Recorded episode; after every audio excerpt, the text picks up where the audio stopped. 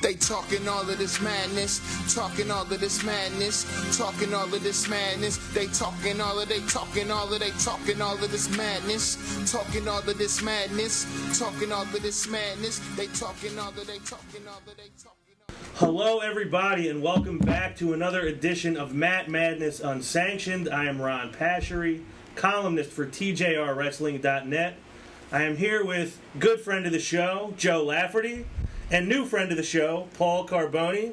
It is a pleasure to have you guys here. We've been trying to do this for how long now? Infinity. Infinity. We've been trying to get this done. Paul, I hope you're happy to be here. I'm happy have you. Very happy. We've heard from you a lot on the show, not directly, but it's good to have you here in person. The man behind the questions, for sure. Yes, and he's not always known as Joe Lafferty. Sometimes known as some great other things. Giving away my secrets. Well, they don't got to know. They don't got to know who it is. But first time on the show, I'd like to let the listeners, viewers, get acclimated to who both of you are. What makes you tick as wrestling fans? So, Paul, I'll start with you. Question I like to ask everybody. We get a variety of answers. What is it that made you fall in love with pro wrestling? Jeez, I think wrestling courted me, and I was not the willing participant. I had friends who were into wrestling. It was the summer of '92, right up to the lead in of SummerSlam, and I had no desire to watch any of it.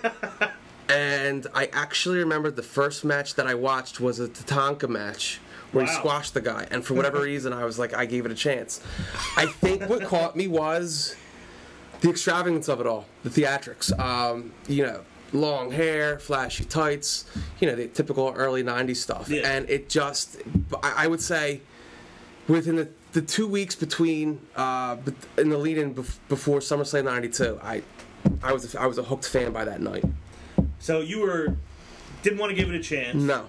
You begrudgingly did, and you were hooked almost immediately. And interestingly, if you could take apart my brain, I do have distinct memories being in my high chair and watching the Hulk Hogan cartoon as a child. My grandfather was a huge wrestling fan, so I guess I was exposed to it as a wee youngster. But my parents got me away from it right quick. So it was dormant for a little while. Very dormant. You were ready for it when it came back. I couldn't. Yeah, I was sucked in hard, and my parents were not thrilled in the least. Now, did you watch SummerSlam 92? So that night, I was 11 years old. No, I didn't. We were actually playing Release, which is a Delco favorite. And two of my buddies snuck in, and they watched the main event on Fuzz. And they came out, and they were telling what was happening and things like that. So, no, I didn't watch it. And now it's actually one of my favorite pay-per-views. Well, I think that's good. I think it was meant to be a favorite pay-per-view. 92 was a great year for wrestling. What was the main event of that SummerSlam? That was Brett Bulldog, but more importantly, you had Warrior Savage, and then you were guessing which corner Perfect and Flair were going to be in. Yeah. So it was like all my favorites at once. Most of them they're all dead right now, so which is a shame. It's very sad. And Joe, I've known you since kindergarten. It's been a long time. I've pretty much associated you with wrestling, the biggest wrestling fan I knew from all the way back then. What was it that made you fall in love with wrestling? I've been working on this intro for a while. And the first thing I want to do is say hi to my kids. One of the best babysitters is YouTube. Kids, Daddy made it. I'm on YouTube. Second, Ron, thanks for having me. Great to have you. I love what you're doing. Thank you. You and the guys. I enjoy asking questions. I enjoy listening every week. The listeners are fast-forwarding. They're hitting that little arrow on the YouTube. I yell at you in the car. I use up data. But best of luck to you. Thank you. And the show. Paulie, it's great to have you here. We met in college. We talked about wrestling then and still talk about it to this day. So great company. Thanks for having me. Ladies and gentlemen, I have been watching wrestling every week of my life since 1985. It was the magic of Hulkamania. It was the greatest Intercontinental Champion of all time, Macho Man Randy Savage, and the lovely Elizabeth. It was rockin' wrestling. We're going to drink every time we mention deceased wrestlers. I think it's a good way to do it. My dad, and thank you, Big Joe, for doing this, taking me to the Spectrum. to watch Hulk and Andre in matching yellow tights against Bondi, Stud, and Heenan, and then taping it on Prism. It was Mr. Perfect after that, The Warrior, and I've enjoyed it my entire life. There's been ups and downs, we both know it. But you can count on it that I'm always watching. Yeah, and there's always going to be something worth watching. Like the whole show. You sure about that? Are you sure about that? I think there's always one nugget you can take from it. Okay. Some of these roles the last couple weeks have been very difficult to get through. That is something we're definitely going to discuss because I couldn't agree more. And it's something I've been complaining about for at least a month. And it's getting more difficult, I feel like, by the week. But the next thing I want to ask, I'll ask Joe this one first because I know this is one that I'm not sure Paul even wants to bother answering. But your Mount Rushmore. I ask everybody. It gives people like a taste of what it is you like in wrestling. My number four, I'll go backwards for you. He who shall not be named. Chris Benoit. Chris Benoit, the human, was a monster. Chris Benoit, the wrestler, was a monster. The similarities to Bret and Owen that he learned. His time in Japan as Wild Pegasus. His matches with Guerrero when I used to trade tapes and watched him in the J Cup. The intensity that he brought to ECW. I am a WWE guy like you. Yes. I did not watch much of Nitro. I did fall in love early with the Nature Boy. And remember the Chi-Town Rumble with Steamboat. And then the ensuing feud with Terry Funk. But every one of Benoit's matches, and this is a common theme with my four favorite, I can still watch to this day without fast forwarding. The way that he emulated the Dynamite Kid, and I think Daniel Bryan is just a version of Chris Benoit also. An indie darling version of Chris Benoit. My number four is Benoit, a monster of a human and a monster in the ring. My number three, a lot more lighthearted, is Kurt Angle. I don't like silly. You guys talk about that a lot on your show. I do like silly. I do not like silly. I liked when Angle drank milk. The three eyes. I love a good move. I love when moves are spontaneous, when they happen. Still to this day, when CM Punk gave a pile driver to Cena on Monday Night Raw, my wife happened to be walking by the television, and I said, "Did you just see that?" She didn't get the significance of it? She didn't care. I remember someone being perched on the top rope, Angle on his back, jumping up, running up, jumping up the top rope and doing a belly-to-belly throw, more of a suplex. I can watch Angle matches for days.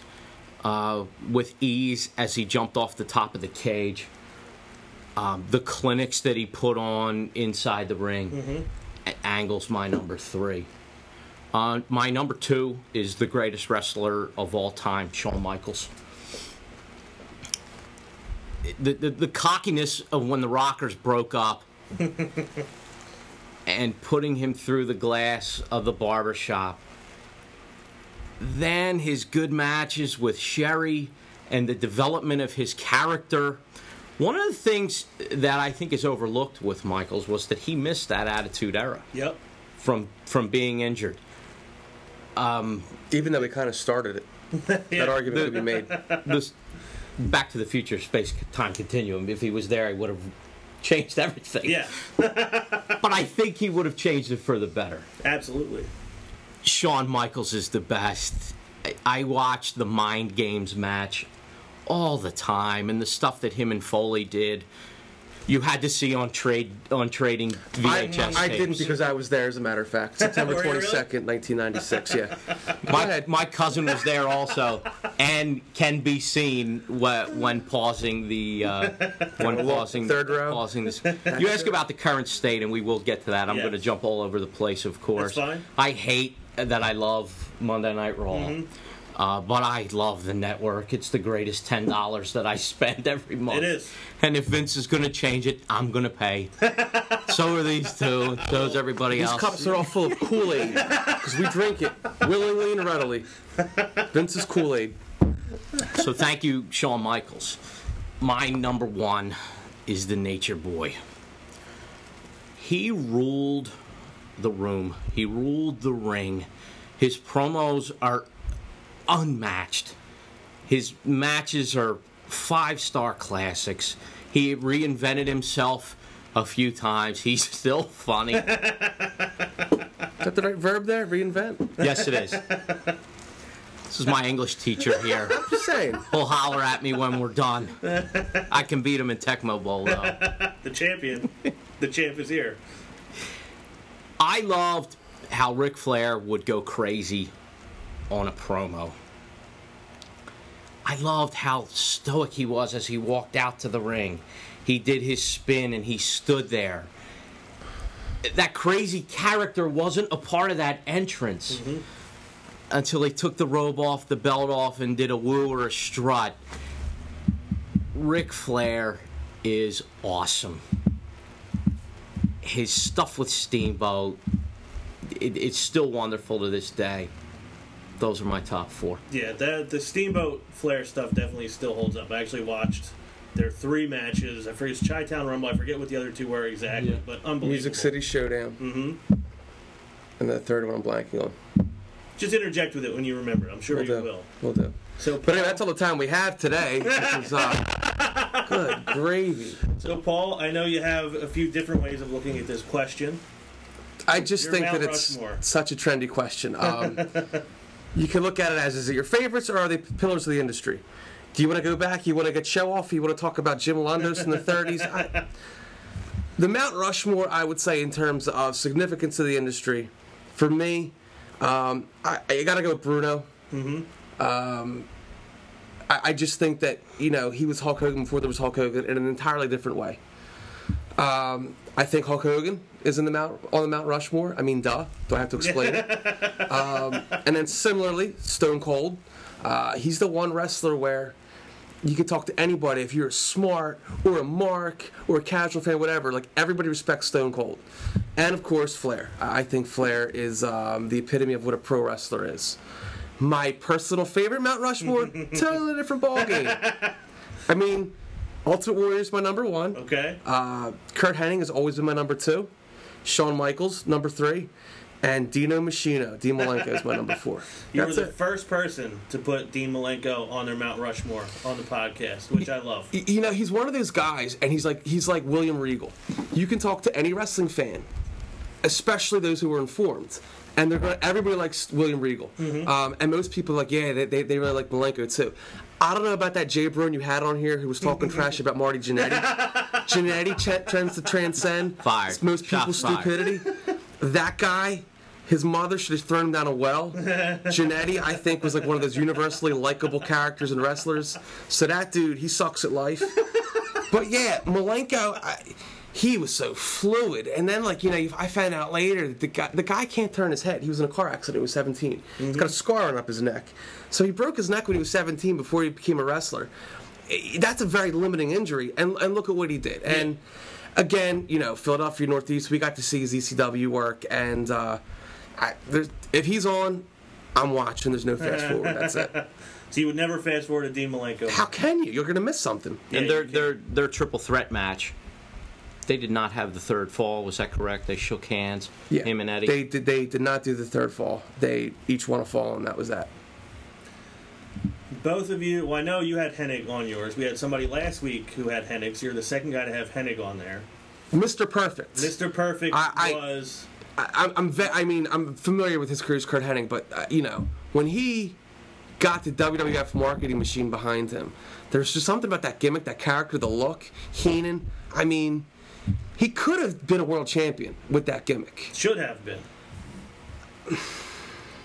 Like that's a good point of conjecture. Yeah, when I think of a vignette in wrestling, Mr. Perfect is the first thing I think of. Like those, the throwing the basketball over his head, making the putt, you know, bowling the strike. Those were incredible. They made you, when you were a kid anyway, I don't know if you felt, like I hated his guts. He was fun to watch. And then obviously when I got older and started to know like what's really happening, I wanted to be like him. Yeah. I don't think that he would have been ever been a world champion material because I don't think he drew with Hogan. And it's all about the money. And I think that they actually did two separate, you know, runs. And I just don't think he would have, you know. And again, even though he was a big dude, laying to the Giants back then, Vince would have panicked had the belt gone on him. There were so many other viable candidates for the belt that the championship back then when he was WWE World Championship, as Michael Cole would say. Be politically correct. Yeah. Drives me crazy. Yeah, we don't have to be on here though. You call it a title, you can call it a belt. But I want Vince to like me. Okay. I want Vince to like me. So then yes, the championship. The championship. So now, Paul, I know you said you have three answers to this next question. Oh no, wait, I'm skipping ahead. Who do you like currently? Could be in WWE, could be in New Japan, Ring of Honor, someplace nobody's ever heard of. Well, it's tough for me to answer that. And let me just. I'm 35, mm-hmm. I'm married with a child, I've got a full-time job, and wrestling, watching wrestling is a part-time job for me at this point. And if I went through every day of the week, and I told you just how much time I devote, you know, Sunday morning, I'm watching Ring of Honor from the night before.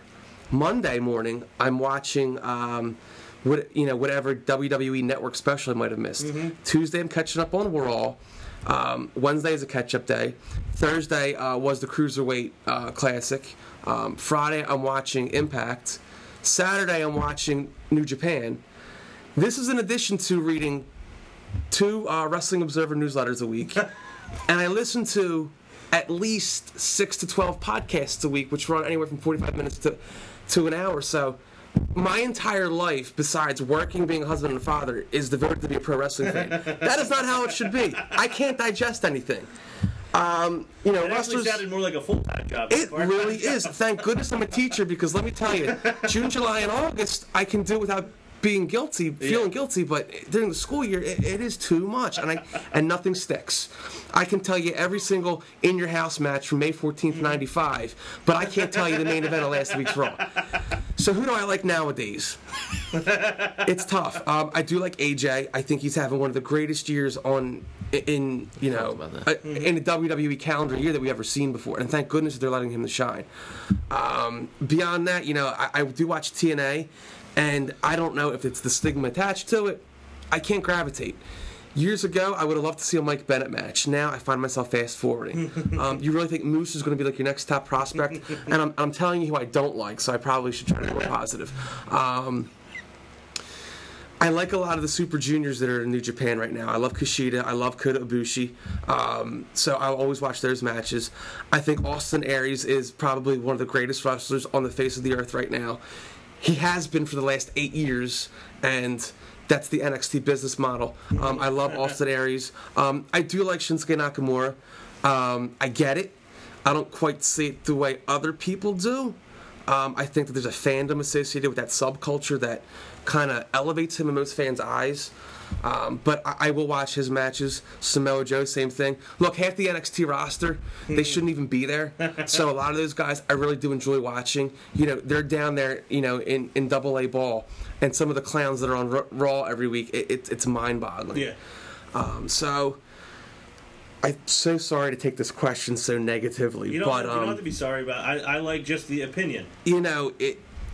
I do like Seth Rollins. I was a big Angle fan for the longest time, and then his last couple years in TNA, he really is a cyborg, but his matches became so formulaic to me that I found myself fast-forwarding through his matches, and I know he was banged up, and I think when the initial pattern of his matches was developed, he was very interesting to watch, and Christian did the same thing in terms of developing that pattern in TNA when he was there. But it did get to the point where it was like rinse, wash, repeat. It's the Bret Hart thing. So right now, I like seeing good in-ring. I like seeing a good presentation of the image. I know Kevin Owens rubs quite a few people the wrong way, but I do enjoy watching him. I think he's been ready for the big time for quite a while. So, I don't know. Do I gravitate towards the indie darlings? Am I guilty of the fans who annoy me the most? Maybe. Yes. But I probably, you know, hey, I like me a good Titus O'Neil match. I like some of this. He's probably going to be relegated to commentary soon enough because he's the drizzling you-know-whats in the ring. But I think when the WWE decides to market somebody properly and give them time and develop them, we gravitate to them. But 2 to 3 minutes a week, I have no emotional attachment. So yeah, well, I need therapy for this question. Well, Raw also has become, it used to be where it almost was like a TV show that kind of had a beginning, a middle, and an end to it.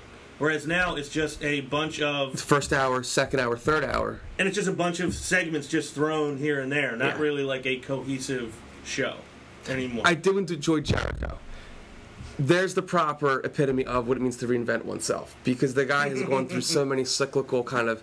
And they're not even character changes, they're just tweaks. Mm-hmm. But what he's doing now... I watch it because I'm intrigued. And then that funny equals money right there. Yeah. And it's a different kind of funny than Santino or, you know, the other things that, you know, Jim Cornette would frown upon. Yeah, well, there's substance to Jericho. Absolutely. And because he's established. He wasn't brought up with a short shelf life. Mm-hmm. He's not an Adam Rose character where you're in and out in 3 to 5 years. So, I'm glad you brought up Jericho. He's always been solidly in my top 10 of all time. Solidly, you say? Yes. Like, always between probably 6 and 8-ish. Even from, like, 02 to, like, 07-ish? I'd say from till 05-ish? Like, 04. He started to be at that level. Is that when he cut his hair short? That was a little before. Okay. I kind of turned on him when he cut his hair short. He started wearing the trunks. Nice. Okay. But, and he wasn't meaningful. When he'd come back, they'd, like, throw him in a couple matches, but you knew he was just going to lose. 2016 has been incredible for Jericho. Yeah. He's been funny. His matches, I think, have been good, especially given his advanced age. He's had good stories he's been in for the most part, the Dean Ambrose Asylum match aside. But that's Ambrose's fault, well, I would say. That match, to me, that was the worst match of the year so far, I think. Why don't we care that he jumped off the top? We still hold such high regard for what Snuka did to Morocco with Foley in the crowd. That's glorified. That's glorified. That's WWE speak. You got guys doing 450s and shooting stars and Phoenix splashes now. That stuff is really old hat. I would disagree with you. I think we over-criticized the match, though. Okay. I can see that. They put the championship on Ambrose. They did. I was hyper-critical of it. But Jericho, the fact that he got the word "it" over... The fact that, like, that drink it in man thing, I was waiting for it every week. Like, just waiting to laugh at it. He's been just unbelievably entertaining. I'm kicking around the idea that he may belong on my Rushmore. He is on yours. From hearing you over the last 3, 4, 5 weeks, every comment that you make, he is. Yeah, I say it every week. Why wouldn't he be? And, you know, what's arguable is that he's in the Wrestling Observer Newsletter Hall of Fame, which, if you know anything about it, the percentage to get in, it's like the Baseball Hall of Fame. It's very difficult.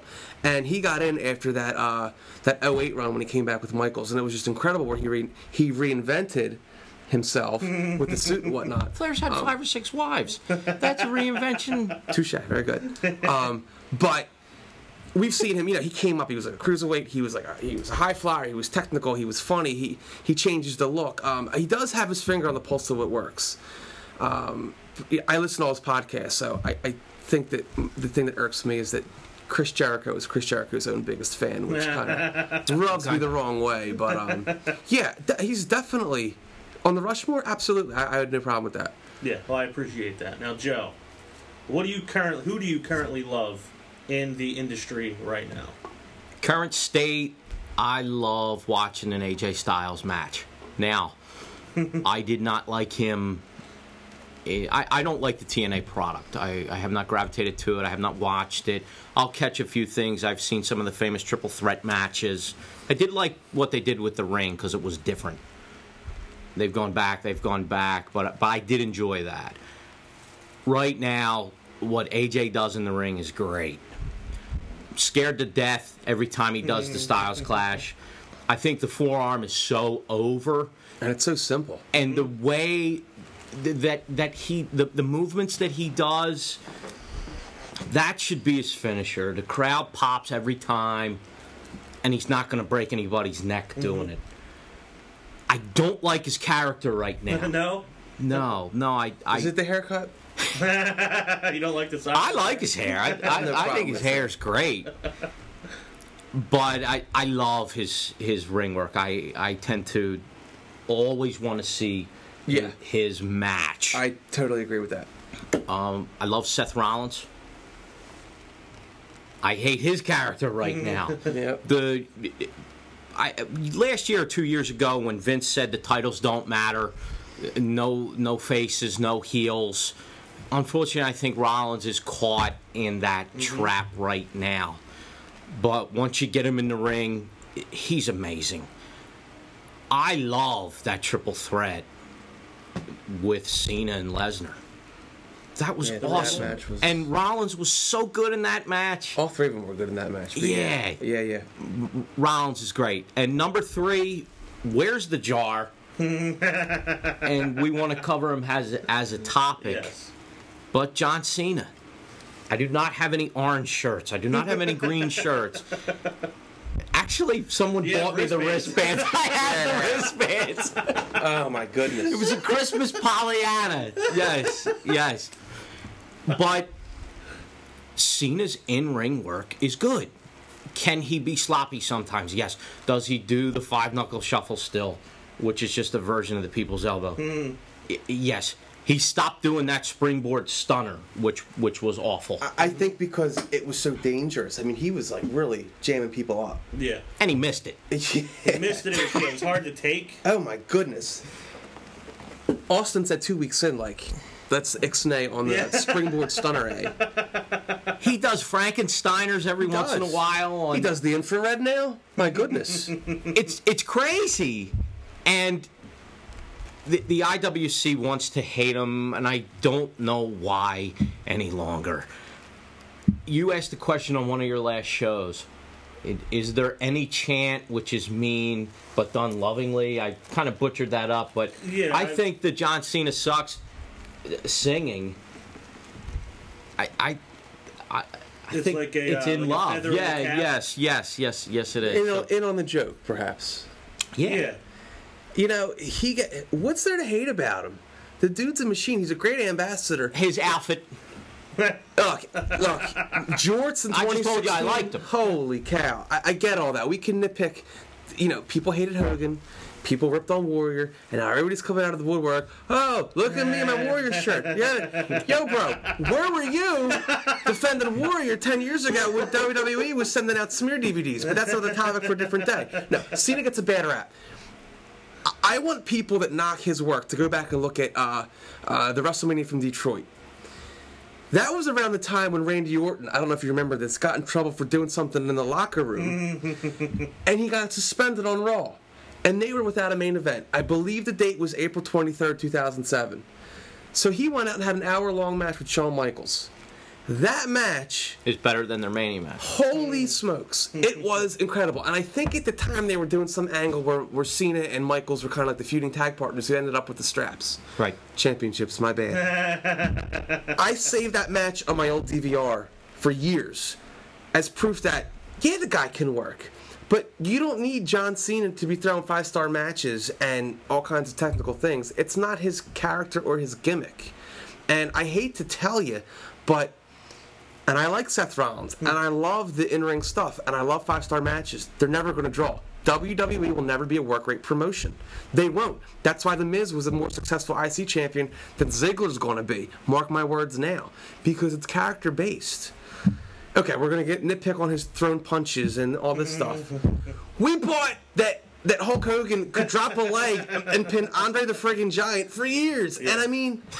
It's pro wrestling. It's nature of the beast. And sometimes we just, like...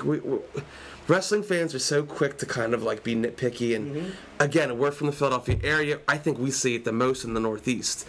I actually think the Cena hate started around this region of the country. And when Raw goes to the West Coast and Midwest, who tend to be kinder audiences, they're parroting what they see in New York, Philadelphia, Baltimore, etc. The guy draws money, man. He does the Make-A-Wish thing. He's a nice guy. We want wrestling to be taken seriously. Well, then he's a great brand ambassador. People need to, like, really find something better to worry about. Yeah, so to your point about him being a brand ambassador, he could. He's trying to get into Hollywood now. Good for him. Why wouldn't he? Right. But what he's doing is he's going out and doing these projects that's getting him on the map, mainstream. And then he's going back and kind of trying to bring these people back to WWE with him to kind of increase their audience. There's nobody else capable of doing that right now. It's a very appropriate model. They tried doing that with Bruno 30 years ago. They tried to phase him out and phase Hogan in. Bruno had the falling out with Vince. But they've done this kind of thing before where you become like the Emeritus champion and you kind of take a back seat. You're not in the title scene. Everybody wanted him out of the title scene. He was out of the title scene. People still complained. You know, they're doing something different now with the world title. They phased Reigns out of that picture. Again, wrestling fans want the product to be taken seriously by mainstream. It's never going to happen. It's a subculture within a subculture. And for you indie fans, it's a genre within a subgenre. So I don't know what you're talking about. We can't please you. But he's perfect in the role that he's in. And you look at how long he's been on top. And he's doubled, more than doubled how long Hogan was on top. That is incredible. With more exposure, with more media to fill, I don't know. Who's going to do it better? Can Seth Rollins do it? Yes, sure, absolutely. But it's like he's got that it factor that other people don't have, and it's not manufactured. Yeah, no. One thing that you say on the show, when you do that guy's voice. Oh, who would have thought? John Cena. And who was it? Oh, and AJ Styles would have had the match of the night. It's like his matches were great for a solid year before he left. I want to submit something to you, if I may. Yes. You need to give out the "Oh my God, John Cena" award for the match of the night. I'm writing it down right now. Yeah, going back to those three guys in the original question, and I love where this went. Mm-hmm. But Rollins, AJ, and Cena—they're typically in the match of the night. Yeah. And it's more than the moves in the ring. It's the way the match is laid out. You know, if you look at Edge and Ric Flair and things like that, and I've said this for years, it has less to do with the execution of the moves and more so with the pattern of the match. And I don't mean pattern is repetitive, and I know Flair's been panned for that and Bret Hart, but the transitions in an Edge match, when he was clicking on all cylinders, that's what made him a Hall of Fame-worthy wrestler, okay? Cena has that ability. And again, it's not the execution of the punches and the moves. It's what he does in response to the moves done previous to that, what comes next. He's very good at that. And you can't not be good and be a main event draw. He just headlined his 60th pay-per-view and broke the record previously held by Triple H. That's incredible. So, is a good worker somebody who can do the top rope heebity bobbity boo? Or is a good worker somebody who can get the fan base with a limited moveset? Limited moveset, since he doesn't seem to be flashy. 6 to 8 pay-per-views over the course of, 14 years? That's pretty darn impressive. It is. What he did in that U.S. title open was awesome. And guess what? I was excited every week to see he was coming down the aisle. They botched Owens a little bit, but I think he recovered.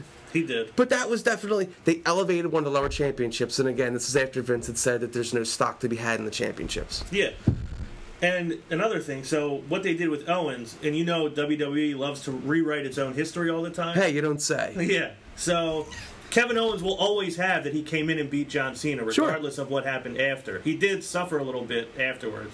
But now he's the longest reigning Universal Champion in WWE in Raw. It's something to behold, right? Yeah, it is. But Cena also, you're invested. Like, if you hate him, at SummerSlam, people hated him and actually got the crowd into the match. Let me ask you this. Yeah. I hate to cut you off. You were at SummerSlam. Do you think people truly do hate him? Do you think the people that are saying John Cena sucks are later on in the match going, hey, that was pretty good? Do you think they do give him the just deal? I think, and here, this is actually the thing that pissed me off the most. I do think there are people that hate him, and here's why. When he lost the match and he sat in the ring all stunned and dejected, and he took off the armband and placed it in the ring almost like, I'm going to leave you for a little while, I'm going to miss you, and he walked out with his head down, I immediately stood up and gave him a standing ovation because he deserved it. Because he cared. The entire section around me, other than Aaron, who was sitting next to me, was sitting, and just glad that he lost. But guess what? Those are the same people who, to show off to their friends and their fake girlfriends and whatnot, are lauding Bret Hart. And let me tell you something. Bret Hart was over because Bret Hart believed in Bret Hart, the character. He still does, maybe to a scary degree. He believed in the value of a fake belt. He believed in the value of what Bret Hart did in the ring. That's what made him so emotionally available to a larger fan base. We took Bret Hart for granted. I guarantee all three of us did. We saw him on Superstars and Spotlight and Challenge and Raw and the pay-per-views. And I remember there were a couple times I was like, this guy again. Let me tell you something.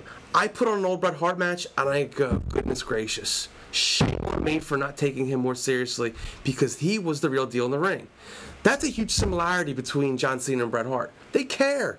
There's an emotional investment of themselves in this fake wild world of wrestling. Yeah. How did you react when Bad News gave him the Enziguri and then won that Royal? Laugh. Don't you pay? I wasn't watching back then, man. Wasn't watching in '86. How many times have you watched that on the network or on tape? I knew it was happening, so I do think that Bad News had one of the greatest names for a finishing maneuver. The Ghetto Blaster, that just screams of, like, macho. Wow. Yeah, it does. The Ghetto Blaster. So, yeah, I'm glad. It's funny because you hear all the Cena hate, but almost everybody I interact with respects him. It seems like. And I don't know if it was like that a year ago. I didn't like him, but I stopped watching for a while, and I just bought into the whole idea of, like, oh, it's Cena. He's always going to win. Right. As I started watching and paying attention and not writing him off, the U.S. Open Challenge, it won me over, and people complained about, oh, he buried everybody. No, he didn't. Like, Sami Zayn, most of the WWE universe didn't know who Sami Zayn was. Do people still complain about burials? That's so That's so Triple H from 2004. Like, really? How do you expect people to get over? This parody booking, this is why you have a main event roster, a mid-card roster, and a lower card roster. This is the biggest roster of mid-carders because it's parody booking. Like, what do you want? You want established stars? Guess what? Other people are going to have to job to them. It's not a bad thing. Right. Again, people are hating to hate. Yeah, but he put a lot of these guys on the map. Sure. Like Neville, put him on the map. Sami Zayn, put him on the map. He had Bret Hart introduce him when he came out. I mean, that was a huge deal for Sami Zayn. Kevin Owens, same thing. He actually took a loss to Kevin Owens. He's lost to AJ Styles, what, 3 times now? Yeah. So, how about the 14 suplexes from Brock? Yeah. He didn't have to agree to that. But he did. Yeah, that was the most, maybe the most one-sided main event. God, you think Hogan would have done that? No. Hogan had 6-figure contracts where people brought in to do the jobs for him. Yeah. So, and made them pay beefcake. It boggles my mind the way people try to analyze this, but this is why I don't do social media. You're probably better off. It's not an easy thing to do. I'd be behind bars. Forget it. Yeah, but to answer your initial question, there is a level of legitimate hate for that guy. Unbelievable. Crazy. Fans, when Raw comes to Philly in December, you can cheer Cena. Yeah, how about you give him a hand? It's all right. Round of applause. Because, yeah, I mean, I clap for the guy now. Guess what? I guarantee if Hogan comes out, you're gonna give the nostalgia pop for him. Yeah. Well, how is Cena any different? Right. He'll call it the Superdome or the Silverdome. It's all right. He's Hulk Hogan. It's all called the Spectrum. I'd pop for that. So would I. Are you kidding me? Honestly, I was there for that too, by the way. Were you really? The WrestleMania 30, yes. That's right. I was there. That was a good night. I'm sure that was a good time. It was excellent. It was awesome. Next question. And a lot of people don't like to answer it or say, I can't pick one. You don't have to. Yeah. A favorite match or favorite matches? Can I give you 3? Absolutely. My first match has not stood the test of time. I told you about falling in love with the magic of Hulkamania, the rock and wrestling, the WrestleManias. You said watching matches in fuzz. We've all done it. I'm done. That's a 1990s joke for you guys. Yeah. The trading tapes, the buying tapes, the going to Blockbuster to rent them. But my first favorite match, it was on a Coliseum home video. It was a part of a tournament, and I'm sorry, I forget what it's called, but it was Ricky Steamboat against Davey Boy Smith. And as I'm watching this tape, I looked on it as amazement because 2 good guys were wrestling each other. That was rare. And at that time, it was the good guy versus the bad guy, and Hogan would win. But this particular event, it was Steamboat, the Black Trunk days, against the British Bulldog. And you can find it. It is out there. It's about 5 minutes long, if that. About what year? It's a double disqualification, or somebody gets injured at something. But it was the first time that I saw two good guys wrestling and enjoyed every minute of it. What year was that? I want to say 86. That's what it sounds like to me. Yeah. I was thinking 85 or 86. I want to say 86, WrestleMania 2. You referenced Andre earlier in his yellow phase. That was 86. Yeah. He was wearing the yellow. So I'm thinking it's about there. Yeah. So Steamboat against Davey Boy. When you go back, you'll say, this kind of stinks. It does not stand the test. But that moment, that was one of those aha moments for me. Hit you right there. Yeah, it was so good. That's what wrestling does. It was so good. You been lifting? It's push-ups. My number two is I think the best match, WrestleMania match of all time, is Stone Cold and Bret Hart. The double switch, the special guest referee, who I think Shamrock's underrated. He is. And the blood, the no tap, the booing of Brett, the clapping of Stone Cold. Remember, I love a good move. The figure four on the turnbuckle. Yeah. As far as I know, that was the first time I remember seeing him do it. I'm sure he did it prior, but that was the big stage. That match was awesome. My favorite match of all time is Macho and Warrior from WrestleMania 7. The emotion, and I think all... Did you cry the first time you saw that? I don't think so, which means I did. Which is yes. Yeah. We're not ashamed. Remember, don't be on the fence. Yeah. Say yes or no. That's right, that's right. And if I have to think about it, I probably did. But this formula with everybody kicking out of finishers... I think it's the Warrior and Macho Man's fault. The Undertaker and Shawn did that formula better, but I think the Warrior and Macho Man started it. That match, and Elizabeth at the end... And then Sherry and all that stuff, and they showed the crowd. And then that woman crying. Heenan made fun of her. Oh, my gosh. It was awesome. Can I just tell you? I didn't want him to retire. Yeah. It was that's my favorite match of all time. I have a picture of Savage, Warrior, and Sherry taken before that match. They're in their get-ups. And they're got their arms around each other. No fanny packs. They're going to the ring, man. A buddy of mine found it on a wrestling news board, and he sent it to me. And they're all, they got their arms around each other. It was right before they went out. And I actually have that photo framed in my classroom. Wow. Yeah. Was Macho still... scripting his whole matches at that point? He was pretty meticulous in calling things out, or scripting things out. As far as I know, Warrior had gone to him for permission to pin him with the foot on the chest because Savage... But Savage, he always said that Savage was very kind to him, saying, yeah, do the pin that way, because he wouldn't have let anybody else do it. And the whole deal with that was Savage was taking time off to have a family and things like that. I don't know if it was like scripted per se. We hear the legend of him and Steamboat with every 5 or 6 pages. Well, they had numbers for months. They'd walk by each other in the locker room, and Savage would say, 63, and Steamboat would have to repeat the sequence of events. Deep arm drag. I've got no problem with that. Yeah. People say that it's like whatever takes away, but I mean, if we're gonna like pan everything that's choreographed out, then there's no such thing as a movie industry. Yeah. Back to what you're saying. Was it planned out? I don't know. I don't know if they had agents. I'm sure they did on such a big show with a big match, but what a great match. Yeah. Your favorite match. Man, I can't complain about that. Hit you right here. Thank you. Hit you right here. I'll take that as a compliment. Oh, man. Yeah. I'm tough crowd, but that's good. I'm surprised you're giving such high praise. Oh, my goodness. I wasn't expecting it. Now, Paul, your favorite match or multiple favorite matches? I got 3. Okay.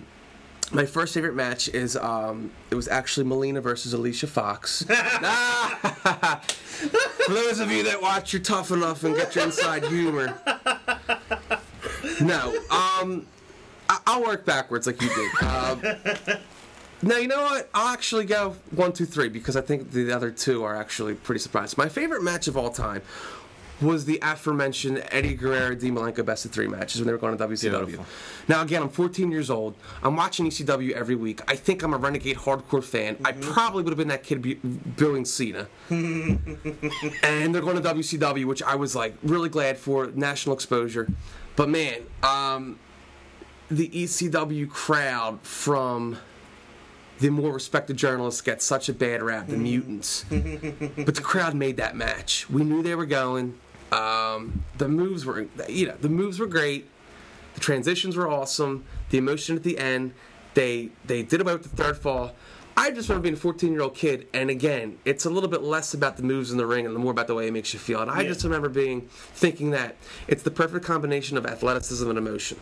That's always my favorite match, and I can watch, and I love that you brought up the fact, or the term of standing the test of time, because so much what we saw in our childhoods doesn't. You admit that first match, kind of, maybe not. But for me, I think that match actually still holds up. My second favorite match, and I've heard a lot of people really pan this match, main event WrestleMania 14, Shawn Michaels and Stone Cold. And what's magical about that match is that Michaels could not even tie his boots for the match. Mm-hmm. The guy couldn't bend over. The guy had a broken back. I remember the pain. Yeah. As he was given the elbow. I think it's the second best elbow. And he grimaces, and they've done that in video packages. If you go into that match knowing that he had to have somebody else do his boots for him, and then look at what he did, I couldn't do that on my best day, and I'm in pretty good shape. Yeah. And it's like, oh my goodness. And of course, Austin was there, and it was the Attitude Era. I remember I watched that match at my buddy's house. I actually think I was in an AOL chat room the whole time. That's awesome. And I probably wasn't giving it the attention it deserved. But in retrospect, and you know, you look how Michaels had to reinvent himself, you know, 4 years later, there's that word again, reinvent, we keep coming back to. That match was incredible, considering the fact that his lower back was destroyed. My third favorite match. Going deep. Mm-hmm. This is going obscure. It was from the first ECW One Night Stand. Mike Awesome, Masato Tanaka. Oh, baby. They broke about 11 billion tables. It was an absolute, you know, the purists would call it a spot fest. The purists can go throw themselves off a bridge because I'm better than all of them anyway. You look at that match. These guys had been out of the mainstream. Tanaka's still going strong. How he has brain cells after 20 right. years of doing that style, I've got no clue, because I still think he takes chair shots without protecting himself. Mm-hmm. Awesome would do that power bomb where he wouldn't even lay you flat. He kind of threw you, and you would land in that convex kind of position with your butt through the table. Yeah. And I think there was one power bomb. There was multiple over-the-top rope power bombs where Tanaka's head slid under the guardrail at the Manhattan Center in front of the crowd. And I'm thinking to myself, and he gets up and keeps on doing. And it was a spot fest. It was total pro wrestling. It's like the third match. Yeah, it was the third match. Who had to follow this? And beat that kid. It might have been everything that was gratuitous and wrong. They didn't mess up. Everything was done crisply and well. They didn't die. Yeah, well, that's a bad joke. No, in the ring. They didn't die in the ring, you're right. Yeah. But I just like really enjoyed that match. And again, maybe it's because I was such an ECW guy and I was so excited for, you know, One Night Stand. I went to the show the following year. But that match is my third favorite match of all time. And every time I watch it, I really oddly get excited for it. Who knows? Yeah. Do you think you'll watch it again anytime soon? I'll probably go tonight. Go watch it tonight. No, because tonight I have to finish the New Japan show. Katsuyori Shibata versus Tomohiro Ishii. But maybe I'll fit time in now. And I haven't watched it in a few years, but I did watch it a few years ago, and I said, man, it holds up. To me, at least, and that's all that matters. We know that, right, Laugh? Hey. I got to give you a lot of credit for the amount of wrestling you are currently watching, because at least somebody does. I cannot do it. I don't know if you can do it. No, I don't. Like, I just, and I want to. There's stuff I want to watch. It is not easy, like, Ryan. I can't. And you know what? If I did watch it, I'd probably not be half paying attention to it. Well, I do that with Raw almost every week. And how much are you texting and tweeting and Facebooking and Instagramming and snapping and chatting? Yeah. Right. It's very difficult to keep up with. So I can really appreciate and respect the fact that you're that level of dedication. Thank you. Point. I do wear it as a badge of honor. I do. I probably came off as analytical and know-it-all and whatever, but we do love it. I've tried to calculate how much money I've spent on wrestling. I'm putting Aurora Levesque through college. You know, they say that an... No, you're not. Well, yeah, you're right. Yeah. Tuition.